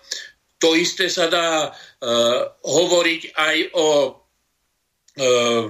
tých 70 e, rokoch e, socializmu, ktorý v podstate s e, kolaboval na tom, že nebol schopný v období globalizácie obrovského rozmachu e, vedy a techniky e, konkurovať so svojím malým potenciálom tým obrovským ekonomickým kolosom, ktoré vytvorili a zhromaždili bohatstvo z niekoľko tisíc ročného otrokárskeho a feudálneho systému a kolonializmu. Je treba povedať, že západná Európa od dôb e, rímskej ríše v podstate zhromažďovala bohatstvo celého sveta a e, kolonializmus umožnil jeho koncentráciu, takže v čase e, obrovských nárokov na investície v, globalizovanom e, vedeckom e, pokroku disponovali obrovskými finančnými zdrojmi. Aj tak boli ale na hranici vyčerpania. Existujú svedectvá o tom, že keby nebolo došlo k naivnému Gorbačovomu ústupu z pozícií, že Západ bol pripravený vzdať ten e, nerovný súboj, pretože na, e, strácali jednoznačne e, morálnu prevahu v celom tom konflikte. Takže e, určite by bolo hypoteticky zaujímavé e, sledovať, ak by teda e, sovietskí geronti neumožnili nástup e, reformátorov e, s nízkou intelektuálnou výbavou a vysokým stupňom naivity, pretože žiaden reprezentant veľmoci sa nemôže tak naivne e, správať, ako to urobil Gorbačov e, koncom 80. začiatkom 90. rokov, e, kde je dnes spoločný Európsky dom, z ktorého vidinou Gorbačov rezignoval na sovietský model. E, dnes e, Európa e, blokuje Rusko, Putina všetkými dostupnými spôsobmi a spoločný Európsky dom je niečo, čo vyvoláva úsmev na tvárach diplomatov, najmä tých, ktorí sa snažia Ukrajinu pričleniť k, k západnej Európe. A podobných absurdít, ktoré do, dopustila nepripravená sovietská elita pri riešení globálnej krízy a nástupu novej civilizačnej etapy v podstate e, nasvedčujú intelektuálnemu zlyhaniu, e, čím nepopieram, že existovali aj morálne problémy na obidvoch e, e, stranách studenej vojny. Ale je treba povedať, že e, vedecko-technická revolúcia, pokrok, ktorý e, nabral novú dimenziu, v podstate vystavil účet, e, ktorý nedokázali sovieti zaplatiť. Dnes je e, málo známe, že v tom čase sa predával barel ropy za 7 dolárov, že v podstate ten zápas dokázal e, vyhľadoveť Rusko.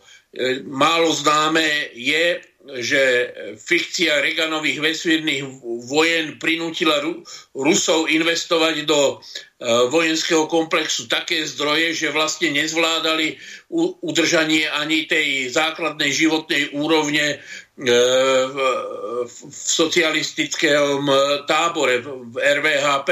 A pritom sa po studenej vojne ukázalo, že to bola fikcia, kamufláž, e, dôsledne pripravovaná a prezentovaná. Takže určite dá sa povedať, že to, čo sa E, ak sa vrátime k sociálnej demokracii, to, čo sa dnes deje, by malo byť v mnohom inšpirované aj historickou skúsenosťou a taký ten renegátsky charakter sociálnej demokracie, že síce preberá akoby e, politickú pozíciu lavice, ale v podstate je súčasťou existujúceho režimu je kontraproduktívny. E, veď je absurdné, je svojím spôsobom politickým oxymoronom očakávať, že voliči budú chcieť, aby kapitalizmus budovala sociálna demokracia alebo aby kapitalizmus budovala lavica. Takže e, je treba si e, proste uvedomiť, že sociálno-demokratické koncepcie dnes sú E, slabým čaj, čajovým odvarom, ktorý vlastne e, nemá svoju reálnu základňu, len ostrou antikomunistickou propagandou, diskreditáciou.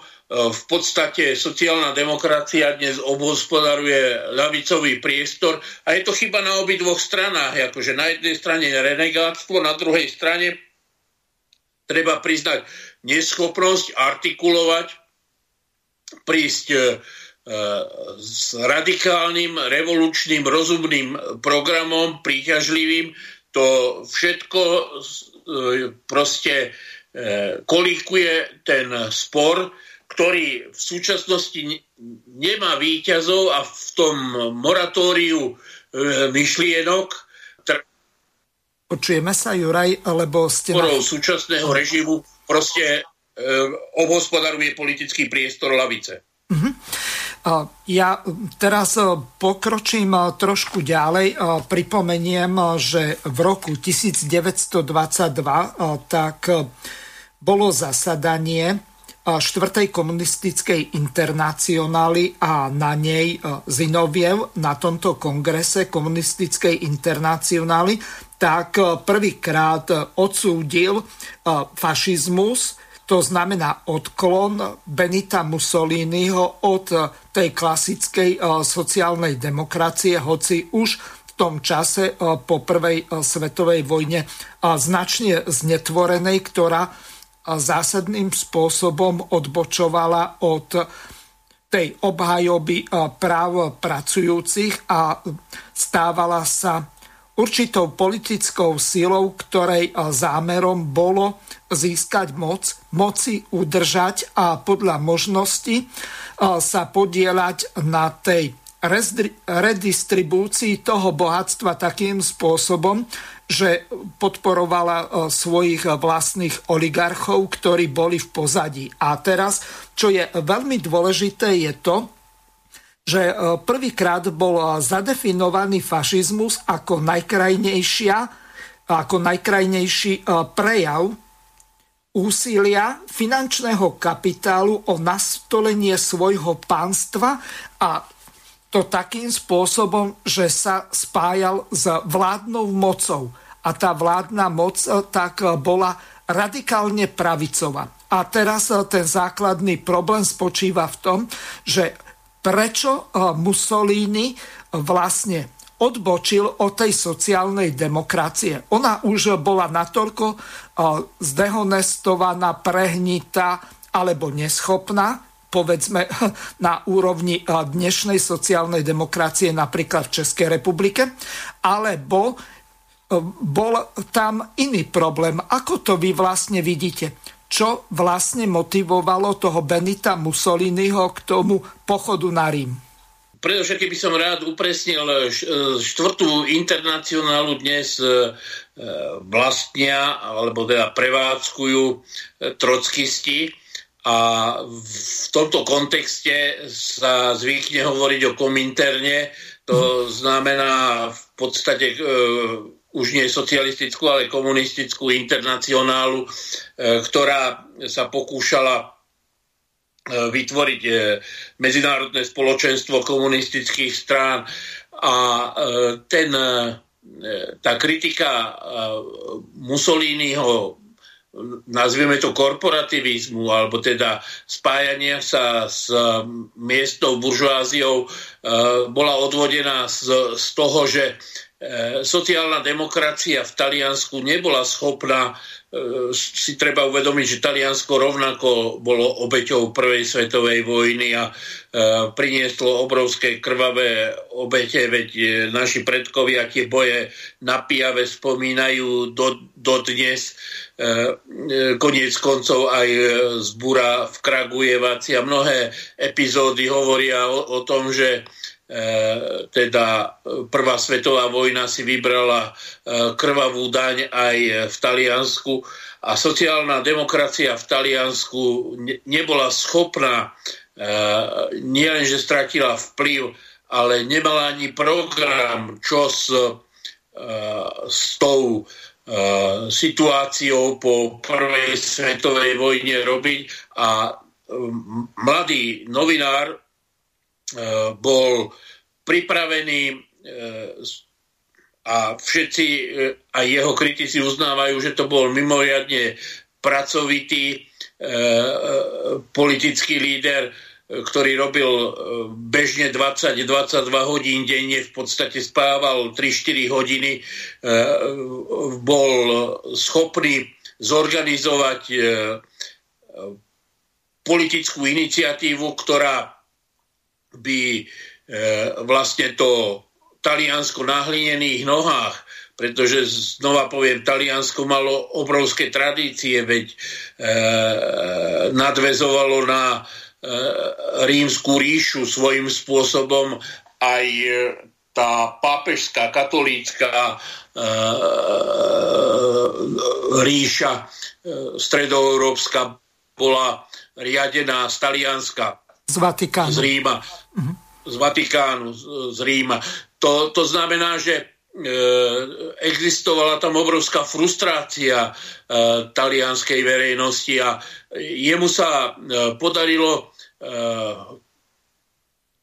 to, tu, ten talianský duch revolty, ktorý historicky ešte aj pred Garibaldiovské obdobie môžeme načrieť. E, v tom národe fungoval postaviť na nohy a vrátiť sebavedomie e, Talianom. E, talianský veľkokapitál rýchlo zistil a vsadil na tohto politika.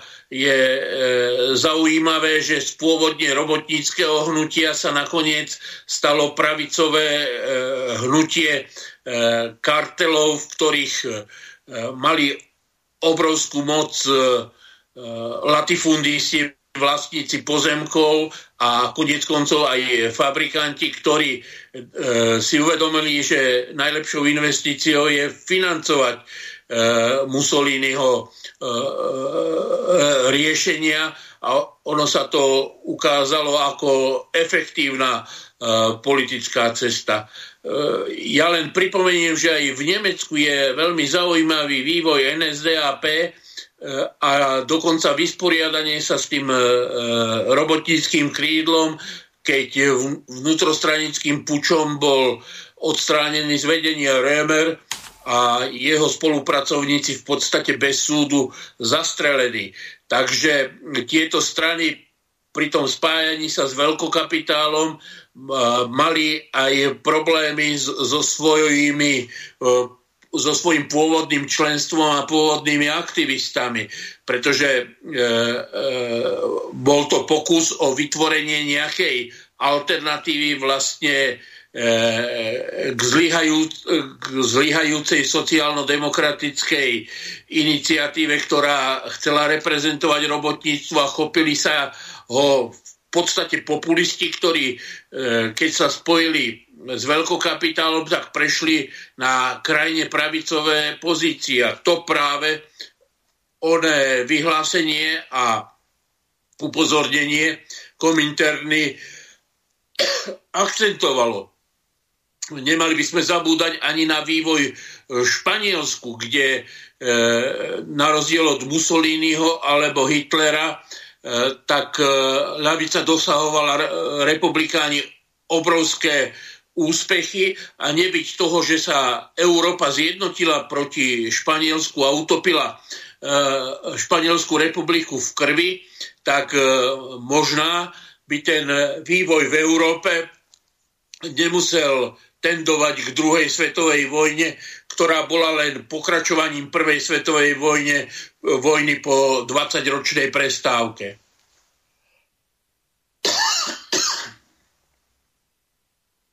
Juraj, máme tu otázku od poslucháča Milana, ktorý sa pýta, pán Janošovský, aký vývoj sociálnej demokracie eh, predpokladáte u nás a v Českej republike? Domnievate sa, že sa komunisti a sociálna demokracia Hamáčkova dostanú ešte eh, do snemovne v, vo voľbách, eh, ktoré budú na jeseň tohoto roku? Pýta sa Milan a praje všetko najlepšie, najmä uzdravenie skore pánovi doktorovi Skálovi. Takže aký vývoj tej sociálnej demokracie v Českej republike predpokladáte, lebo u nás zrejme sociálna demokracia do parlamentu sa dostane. Obidve krídla. Určite otázkou bude, že keď sa dostane e, Pelegrini do nového parlamentu, že či sa bude naďalej hlásiť k sociálnej demokracii, alebo či to nie je skôr taká tá tretia e, cesta e, Tonyho Blaira, v podstate teda lojálny postoj k, k zahraničným hegemónom a ne, nejaké e, parciálne politické riešenia, ktoré nikdy ne, nebudú realizované, ale ktoré dobre znejú. Konec koncov ja som zachytil, že pán Heger sa dušuje, že Slovensko počas ich vlády dosiahne 92% výkonnosti Európskej únie. Pritom e, málo sa na Slovensku vie, že zhruba od roku 1998 e, Slovensko stráca v tom dobiehaní e, štandardov Európskej únie. A len to, že pribralo chudobnejšie Rumunsko a Bulharsko vlastne znížilo ten priemer, takže oproti, eh, ak by sme brali očistený priemer západnej Európy, tak za posledných 20 rokov Slovensko systematicky upadá a stráca. Eh, takže to je, čo sa týka teda slovenských sociálnych demokratov.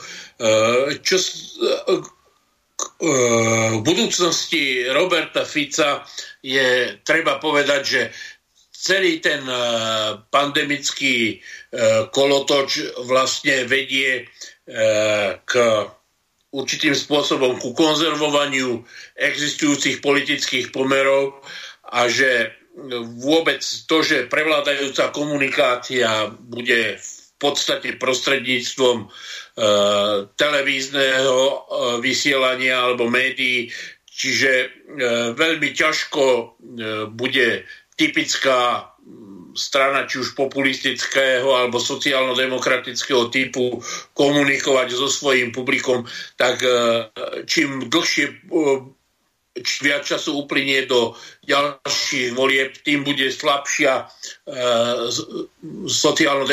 sociálna demokracia smeru. A je možné, že na záver, pretože Pelegrini mu sa bude jednať určite o kreslo v socialistickej internacionále a v Európskom parlamente dojde k, k znovu zlúčeniu. To si myslím, že je asi najpravdepodobnejší scenár s tým, že takáto zlúčená strana odvrhne e, radikálnych hlavičiarov alebo tých, ktorí budú príliš naľavo od toho uh, Pellegriniho konceptu uh, Blairovej tretej cesty, čo znamená, že bez uh, portfeje sa môže ocitnúť Lubo Blaha, ktorý v podstate v smere bojuje o svoju politickú budúcnosť. Otázkou je, že dokedy vydrží takáto lineárna trajektória vývoja. Ehm, myslím si, že celkom tá koncepcia, kedy e, tá, e, tie pandemické opatrenia v podstate smerujú k tomu, že sa obmedzuje verejné vzdelanie, obmedzuje verejné zdravotníctvo, obmedzuje sociálna bezpečnosť a posiluje postavenie zamestnávateľov, teda vlastníkov kapitálu a z, zhoršuje postavenie zamestnancov, teda pracujúcich, bude e, rásť, budú rásť sociálne napätia. Otázkou je, či to ten štát mocenskými nástrojmi, políciou, e, štátnou bezpečnosťou, médiami a inými nástrojmi masovej manipulácie udrží pod kontrolou. Takže môj odhad, čo sa týka Slovenska, je, že buď pred voľbami alebo po voľbách dojde k znovu obnoveniu, ale už pod vedením Pelegrínyho s tým, že ľavé krídlo súčasného smeru bude vyvrhnuté a e, smer e, znovu zjednotený bude v koalícii s progresívnym Slovenskom a ďalšími e, proamerickými a proatlantickými e, silami a bude sa snažiť nejakým spôsobom kontrolovať mocenské nástroje štátu e, s tým, že sa pokúsi vytvoriť také prostredie, aby boli zahraniční investori a ich majetok na Slovensku v bezpečí. Čo sa týka Čiech, Čechy sú tradične od Bielej hory e, rozdelené a pokiaľ bude e, súčasný premiér e, loviť vo vodách e, Českej lavice, dovtedy bude ohrozená aj pozícia Českej sociálnej demokracie a komunistov. Je treba povedať, že rozdiel medzi sociálnou demokraciou a komunistami je viac menej len v názve, aj keď z hľadiska členskej základne sociálni demokrati sú skôr Eh, eh, účastníci Pražského jara a takí tí prvorepublikoví sociálni demokrati. V komunistickej strane zostala tá časť e, komunistickej nomenklatúry, ktorá bola schopná sa adaptovať na nové pomery ale nie sú to komunisti e, vo svojej podstate. Sú to skôr ľudia, ktorí z donútenia, pretože táto značka, táto pozícia bola prázdna e, a chceli využiť e, tento priestor pre predlženie svojej politickej existencie. Po 30 rokoch od prevratu v novembri sa vlastne ten étos vyčerpal Otázkou je, že či existujú autentickí komunisti typu doktora Skálu alebo niektorých ďalších v Čechách a či majú dostatočný potenciál, aby boli schopní ten vývoj zvrátiť. Česká lavica je nevyspytateľná a je podľa môjho názoru mimoriadne intelektuálne disponovaná, takže verím tomu, že sa im podarí uspieť. Ale súčasná komunistická strana a súčasná sociálna Hamáčková e, strana sú vo vážnom ohrození, pretože český volič, ak e, bude chcieť e, stranu, ktorá bude e, presadzovať jeho utilitárne sociálne záujmy, tak nájde väčšiu podporu v Babišovom áno, ako predsa len v nejasnom hamáčkovskom portfóliu kedy tá strana sa neprezentuje ako jednoznačne lavicová. Konec koncov e, sociálno-demokratický minister Petríček reprezentuje protiruské postoje, je proatlantický a má veľmi ďaleko od tradičnej e, českej lavice. A KSČM e, úpí v podstate na, na to, že Eh, jej reprezentácia je stále menej schopná reprezentovať záujmy eh, českého lavicového voliča a stáva sa eh, účastníkom toho, tej inscenácie liberálnej demokracie pod nemeckou kuratelou a silným atlantickým vplyvom. E, koniec koncov veľmi sa mi páči e, citát e, e, francúzského filozofa e, Režisa Debraja. Štát bol vždy vecou showbiznisu, ale včerajší divadelný štát je niečo celkom iné ako dnešný televízny štát. Štát. A my sa dnes dostávame do situácie, že ČT rozhoduje viac o volebných výsledkoch ako českí komunisti o existencii KSČM. Máme tu ďalšiu otázku, ale pripomeniem ešte našim poslucháčom, že odteraz môžete využívať najmä gmailovú adresu studio.bb.juh.gmail.com aby nám otázky neprišli až po relácii. Pripomeniem ešte pre tých, ktorí eh, by sa chceli na niečo spýtať ohľadom sociálnej eh, demokracie, či už eh, na začiatku 20. storočia, alebo aj v súčasnosti pána Juraja Janošovského, že je plus 421 910 473 440, takže môžete úplne kľudne zavolať. Máme tu otázku od pani poslucháčky eh, Márie eh, Strenčina, ktorá reflektuje na dnešnú situáciu na politickej scéne. Pán Janošovský, neviem, či ste postrehli, ale dnes o 11. hodine predseda strany pán Sulík sa vyjadril, že bude hlasovať proti akýmkoľvek predčasným voľbám. To znamená, že aj v prípade úspešného referenta e, nepripustí predčasné voľby. E, takže otázka na vás, čo bude robiť sociálna demokracia za tých okolností, ak parlament predčasné voľby neodhlasuje, lebo má momentálne ústavnú väčšinu. Pýta sa poslucháčka Mária Strančina. No, myslím, že dojde k ústavnej kríze, pretože e, je v našej ústave a do určitej miery aj v politickej kultúre na Slovensku zakodované, že štát je z vôle ľudu, že teda ľudia, voliči by mali rozhodovať a pokiaľ referendum dopadne tým spôsobom, že majú byť predčasné voľby, to postavenie sa parlamentnej reprezentácie proti e, vôli verejnosti, e, či bude pán Sulík chcieť alebo nechcieť, nechcieť prinesie e, ústavnú krízu. A ústavná kríza môže smerovať až k zmene režimu. Neviem, či sa bude e, pán Sulík zahrávať e, s touto možnosťou a neviem, či mu to jeho sponzory dovolia.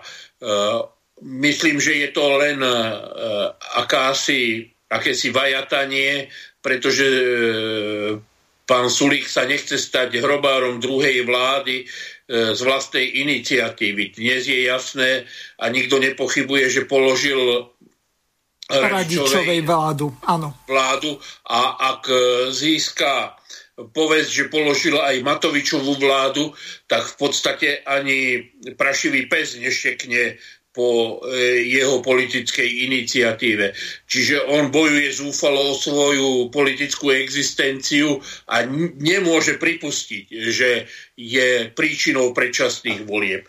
Na druhej strane si myslím, že keď dojde k rozhodovaniu, e, že jeho sponzory mu nedovolia e, vyvolať ústavnú krízu a otvoriť riziko akože zvrátenia režimu, ktorý ten prevrat nemusí byť e, socialistický alebo e,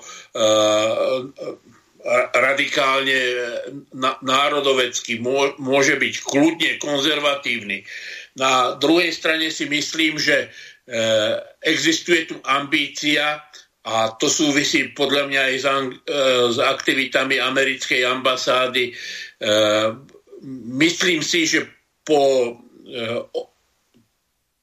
rozsiahlých investíciách do progresívneho Slovenska e, je tam značná e, nedočkavosť e, zo strany ich podporovateľov aj zo strany samotných lídrov progresívneho Slovenska. No ale aj ich... samozrejme prezidentky, ktorá bola podpredsedničkou progresívneho Slovenska, no, skôr ako sa stala predsed... no, prezidentkou. Je toho aktívnou účastníčkou.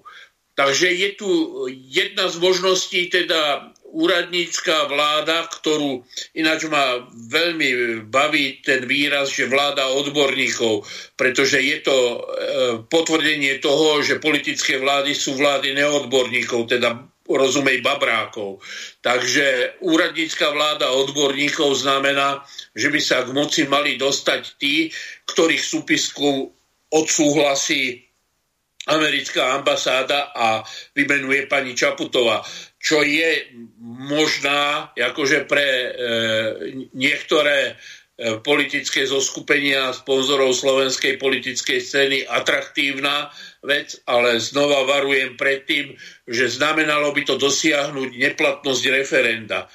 To si myslím, že bude veľmi ťažké, ale nemusí byť nemožné. E, znova sa vrátim k tomu, že v obmedzenom komunikačnom priestore existujú e, veľmi silné a veľké možnosti manipulácie médiami a takisto aj zasahovanie silových zložiek, či už je to paralýza e, prípadných lídrov opozície alebo dokonca aj organizátorov na úrovni miestnych a regionálnych referent, e, vrátanie škandalizovania, e, podvodov pri podpisov, volebných podpisov pri referende.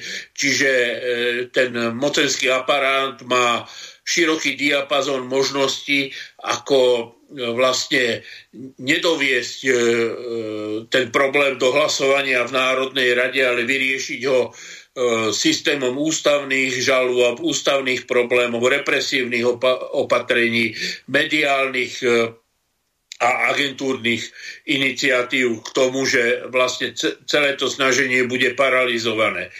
Znova počiarkujem, že pri známom e, e, šlendriánstve e, slovenských politických elit to môže viesť k ústavnej kríze s nečakanými dôsledkami.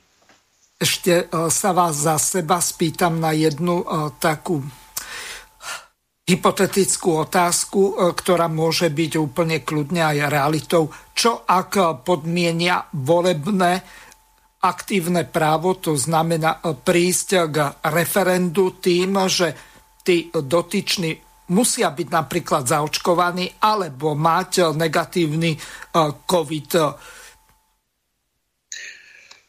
No, bol by to veľmi vážny zásah do ústavných práv. E, myslím, ten návrat e, k nejakému obmedzeniu občianských práv na, na základe zdra, zdravotného preukazu. No napríklad je, je... toho testovania, že tak ako som nedopovedal, že môžu napríklad vyžadovať to, že ten negatívny test bude e, súčasťou toho aktívneho volebného práva. To znamená, tí, ktorí e, budú e, chcieť prísť, tak budú musieť byť otestovaní alebo zaočkovaní. Je takéto čosi možné, že by v prípade toho predlžujúceho sa stavu, ktorý je teraz, napríklad tieto rôzne obmedzenia, ktoré sú zavedené, že by aj v čase konania toho referenda takto boli pritvrdené?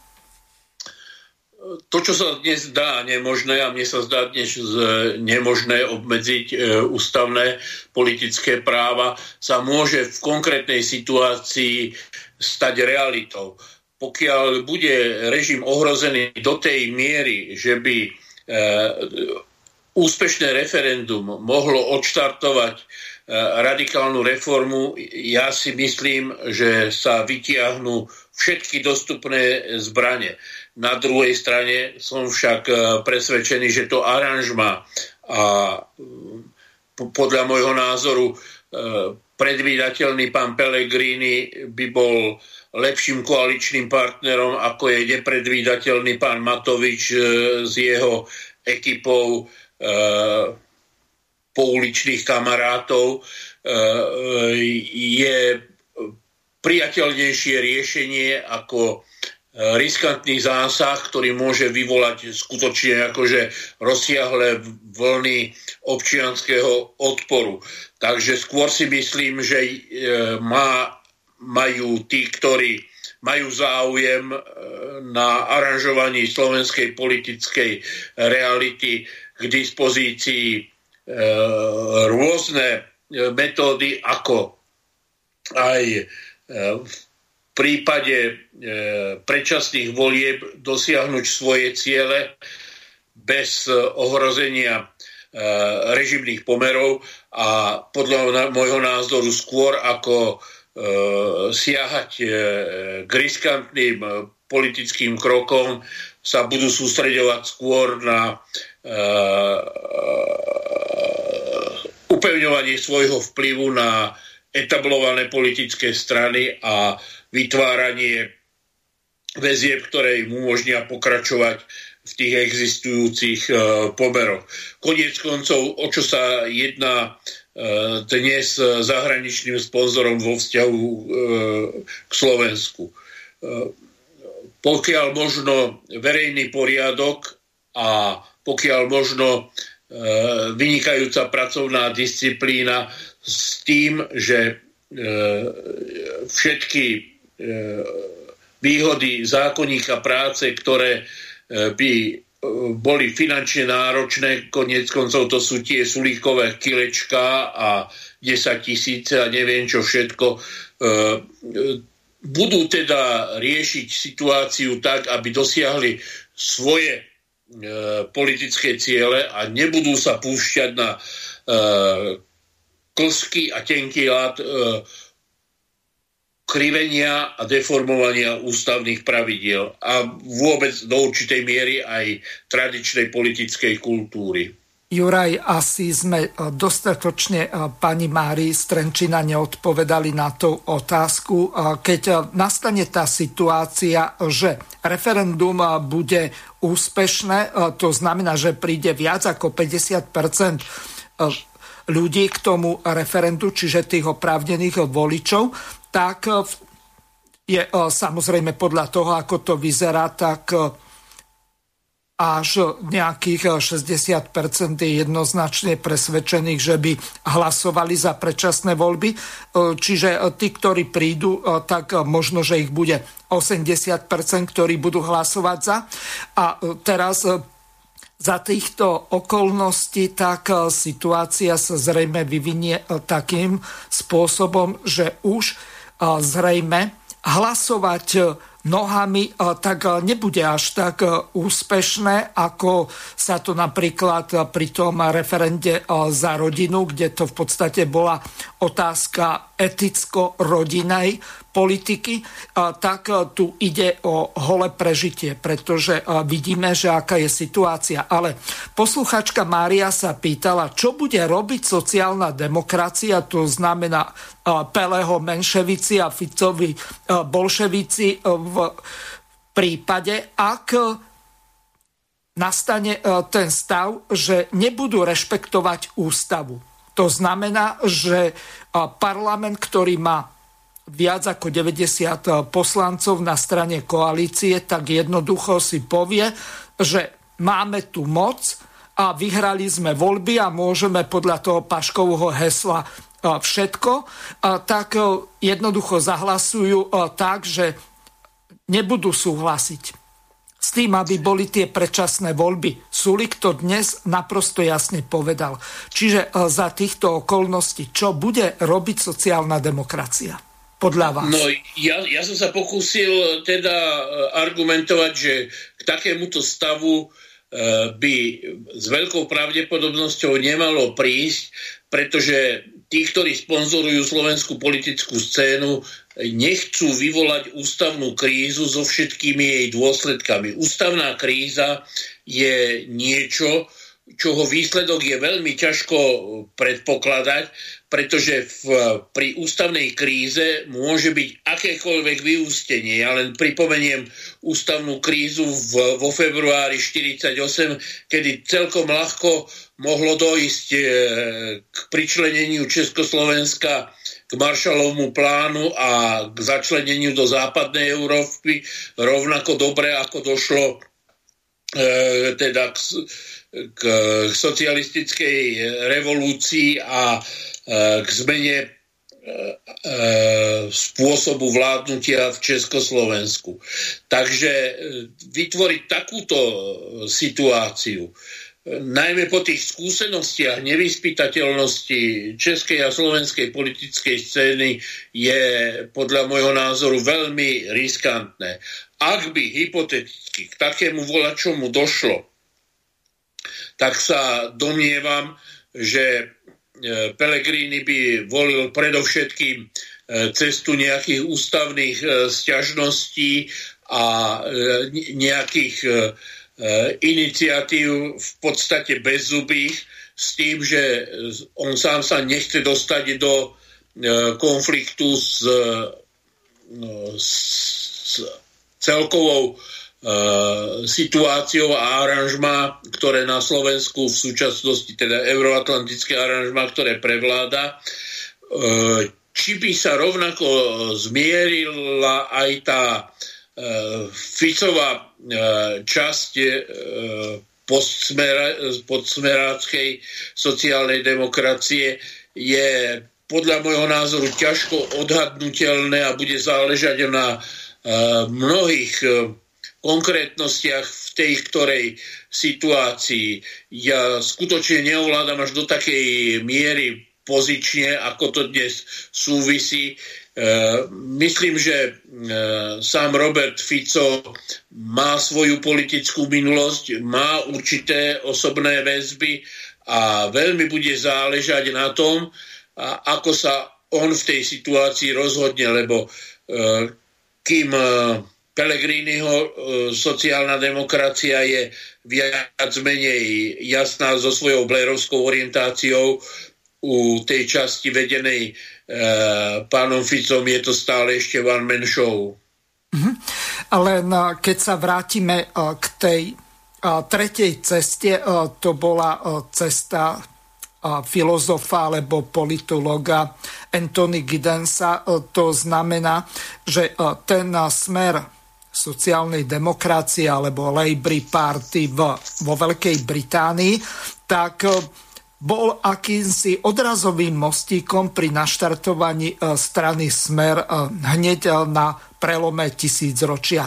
Čiže Smer začínal ako tretia cesta. Čiže vidíte tu vy nejaký návrat k tomu, že by sa tá Peleho frakcia vrátila k tej tretej ceste takým spôsobom, že budú kopírovať to, čo sa v podstate neúspešne udialo čiže budú sa zúčastňovať tak ako Blair na tých dobyvačných vojnách a tak ďalej, čo by v podstate mohlo veľké pnutie vyvolať v sociálnej demokracii na Slovensku a de facto Pelegrini by stratil podporu? No, myslím si, že v tom, čo hovoríte, je kus e, rácia, že áno, že e, Peter Pellegrini nadvezuje na tú pozíciu Blairovej tretej cesty, e, kým Robert Fico sa dostal v značnej miere do konfliktu s, s tým, najmä pri obhajobe nazval by som to národno-štátnych záujmov, ktoré sú niekedy e, v rozpore s tým, čo zahraniční sponzory e, slovenskej politiky očakávajú. E, najmä jeho sociálne balíčky, čo v podstate v preklade znamená znižovanie výnosov zahraničných investorov, ohrozilo vlastne a viedlo aj k celej tej E, farebnej revolúcii okolo úmrtia e, dvoch novinárov. E, a je jasné, že pritom musela byť, muselo byť využité aj to, že Robert Fico nebol schopný postaviť svoju iniciatívu bez podpory flašikových post HZDS kamarátov, privatizérov a reštituentov, ktorí sa vlastne snažili udržiavať si svoj vplyv v politike, pretože celkom zákonite ich e, tá zurindovsko-radičovská časť vytesňovala, pretože oni potrebovali práve rekvírovať e, majetok, ktorý bol v rámci Mečiarových privatizácií porozdeľovaný a odozdávať ho do zahraničia. Takže títo e, Mečiarovi e, privatizéri a reštituenti našli v, v smere určitým spôsobom svoju politickú reprezentáciu a znova boli použití na diskreditáciu smeru. E, koniec koncov nie je to nič e, neobvyklé v slovenskej politike, že nakoniec vždy vyplávajú na povrch E, také tie gorily a gorilie mláďatá e, rôznych politických subjektov. Je no, paradoxom, že to, čo sa udialo napríklad s vláčikmi medzi Zurindom a jeho kamarátmi, alebo to, čo sa udialo okolo gorily nemalo rovnaký zničujúci vplyv, ako má to podnikateľské pozadie na smer. Juraj, e, bohužiaľ e, čas nám uplynul, e, veľmi bravúrne ste to zvládli aj bez nejaké väčšej prípravy. Veľmi pekne vám ďakujem a pánovi doktorovi Skálovi prajem skore uzdravenie. Lúčim sa s vami aj s našimi poslucháčmi. Do počutia. Tešilo ma. Všetko Vysielací dobré. čas dnešnej relácie veľmi rýchlo uplynul, tak sa s vami zo štúdia Banska Bystrica Juh lúči moderátor a zúkar Miroslav Hazucha, ktorý vás touto reláciou sprevádzal. Vážené poslucháčky a poslucháči, budeme veľmi radi, ak nám zachováte nie len priazeň, ale ak nám aj napíšete vaše podnety a návrhy na zlepšenie relácie, lebo bez spätnej väzby nebudeme vedieť relácie zlepšovať, za čo vám opred veľmi pekne ďakujem. Do počutia. Táto relácia vznikla za podpory dobrovoľných príspevkov našich poslucháčov. I ty sa k ním môžeš pridať. Viac informácií nájdeš na www.slobodnyvysielac.sk Ďakujeme.